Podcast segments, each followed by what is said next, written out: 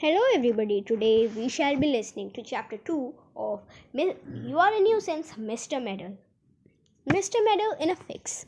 Mr. Meddle arrived at his Aunt Jemima's hoping she would let him stay for a day or two. He had spent all his money, and he thought it would be such a good idea if he could live with his aunt for a little while. Good gracious, you have turned up again, said Aunt Jemima in disgust as Meddle came walking in at the door. Talk about a big penny. I don't know what you mean, Aunt, said Meddle, surprised. I've come to see if I can be of any help to you. You can stay and have lunch with me if you go and fetch some parcels and packages I've left at the shops, said Aunt Jemima. But you'll leave immediately after dinner, Meddle. No staying in on for weeks as you did last time. Are there many parcels? asked Meddle. He didn't like carrying a heavy load. Plenty, said Aunt Jemima. There's a chair that's been mended, a bag of carrots, and the kitchen clock, and a whole pile of smaller ones, too. I went to fetch them yesterday, but my little car broke down and had to leave it at the garage to be seen to. Is it mended yet? asked Meddle hopefully. It may be, said his aunt. You can call in and see if you like, and run it home for me, but don't knock too many lamp posts down on the way. They're expensive things to pay for, unless, of course, you're feeling rather rich, Meddle. And don't mind. I'm not feeling rich at all, said Meddle, thinking of his empty pockets. Not in the least. I'll fetch your little car and all your pan- parcels, aunt, and I'll be back in a jiffy. I know your jiffies, said his aunt. More like five and six hours. Well, I shan't wait for lunch, so just hurry up. Here's the list of shops I've left my parcels at, and if they want you to pay them for them, Give them the money and I will pay you when you come back. Meddle walked off. Pay for his for pay for her parcels. I should think not, he said to himself. For one thing I can't. And for another thing I if I did such do such a silly thing, Aunt Jemima wouldn't pay me back. She'd say I owed him money anyway, which I suppose I do. She went to the garage first. Ah, his aunt's car was ready. Good, Meddle rather fancied himself driving a car, and he got into the driving seat at once. Off he went at top speed, nearly taking a petrol pump with him.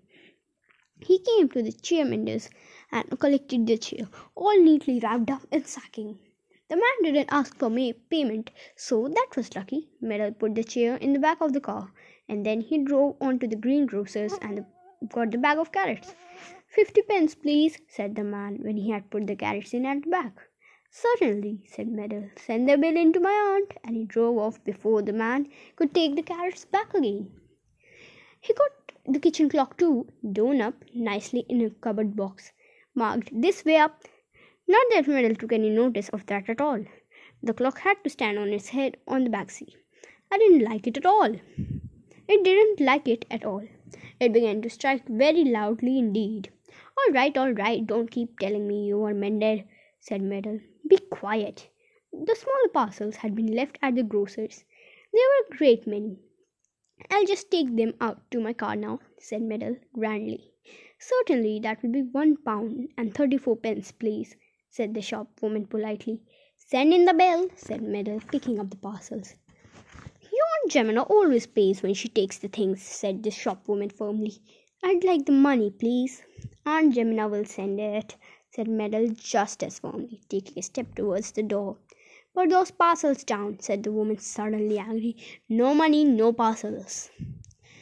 Meddle felt annoyed. Was he going to lose his nice lunch at Aunt's home because of this expressing woman? He really didn't know what to do. Then the telephone bell rang, and the woman hurried on the back of the shop to answer it. I'll be back in a moment, she called Meddle. Ah, thought Meddle, now's my chance. I'd slip these things straight out to the car and be off before she had fin- she has finished telephoning. He rushed out of the shop with the parcels swinging all around him. He ran at once to the cars outside, wrenched open the door, and flung the parcels onto the back seat, hoping there would be room for them. He slammed the door and started up the engine. There was no sign of the shopman. Good, he would race home straight away. Off he went. He turned the corner and saw sat black back and clean. Good, he had all the parcels safely, and he hadn't to pay for any. And he had got Aunt Jemima's car back for him. She ought to be so pleased with him that she would let him stay at least a day or two, not just for just for lunch only. Toot toot, said a car loudly behind him. Meddle looked back. He caught a sight of an extremely angry face. A very fierce face indeed. What is the matter with him? thought Meddle, alarmed. Why is he hooting at me for? I haven't broke any rule, rules. Went the car to catch up Meddle. Meddle decided to go faster. He didn't like the look of that man in the car at all. He might be a robber of some sort. This was a very lonely road he was on. Suppose the man got in front of him and forced him on to the into the hedge. He would be able to rob Meddle of all the parcels he had so carefully fetched. So he went faster than ever, and the hedge spun passed so quickly that it seemed just a green line and nothing more. About dangerously, and still, and nothing more. The car rocked about dangerously, and still from behind came that angry, insistent hooting. Meddle was sure that the man at the wheel was shaking his fist at him. Either a rubber or quite mad, thought Meddle, bouncing so hard in a rut that he almost fell off his seat. Well, well, I must say that my aunt's car is a very good one. Much faster than I expected. Thank goodness it's faster than the robbers behind. Meddle shook off the man at last, tore down a side street, and came to a stop outside his aunt's house. No sign of that man, thank goodness. He pulled out the parcels and staggered into the house with them. I'm back, aunt, he said, and here are all your parcels. Haven't I been quick? Haven't I been quick? I've got your car too. Well, that's splendid, said his aunt. Undo the chair, will ya? We need another. And put the kitchen clock on the mantelpiece, and you might get a few carrots out of the sack, and I will cook them for your lunch for our lunch. Meddle began undoing the big parcels. Where was the mended chair? Funny, he couldn't seem to see it. Meddle undid a large parcel, and to his astonishment, out came a washtub. He hadn't remembered collecting a washtub. Where did that come from? said his aunt in surprise. I've never bought a washtub. Washtub. And where is the mended chair? I do get the clock out, Meddle. I want to know what is the time. You will know soon. You will know soon said Meddle, and backing at top speed. It stood on the back seat and struck without stopping when I put it in there. He had unpacked a parrot cage and a lampshade, an electric iron, and a dog basket. Aunt Jemima stared at everything in amazement. Where did you get those? Where's my chair and clock and carrots? she asked. I can't imagine, said Meddle in a panic. These the carrots were in bag and the clock struck. So I knew it was there, and the legs of the chair stuck out. So I'm sure I fetched that. Oh, aunt, there's been some very, very strange magic at work here. Is there anything left in the car? asked his aunt. Meddle was just going to say no when there came a knock on the door. Meddle went to answer. Mr. Plod, the policeman, was there. Little question of that car outside, said Mr. Plod, has been reported to me as stolen. Do you know how it got there? Mill stared at the car he had just left outside. That Aunt Jemima's car, he said. Don't be silly, policeman. Ha ha, we'll see who's we'll see soon see who's silly, said Mr.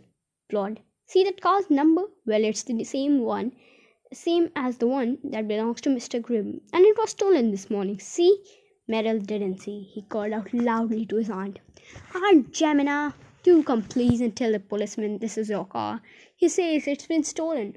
Aunt Jemima came rushing out. She stared at the car and then she stared at Meddle. Where's my car? she cried. What have you done with it? That's not my car. Just what I said, madam, said Mr. Plod. This is the one that's been stolen. And what's more, madam, there were a whole lot of valuable thing in, things in it too. An electric iron, a dog basket, a washtub, a parrot cage, th- a lampshade, went on Aunt Jemima, glaring at poor Meddle. Explain this, Meddle, and tell me exactly where my things are, especially the kitchen clock. Well, Meddle couldn't explain. He couldn't, for the life of him, think what hap- think what had happened. Surely it was a bad dream. When this fellow came running out of the grocer's shop with a loss of parcels, what he did do but bump into Mr. Grimm's empty car standing by the curb with a whole lot of others said Mr. Plod, and away he went at sixty miles an hour, said Mr.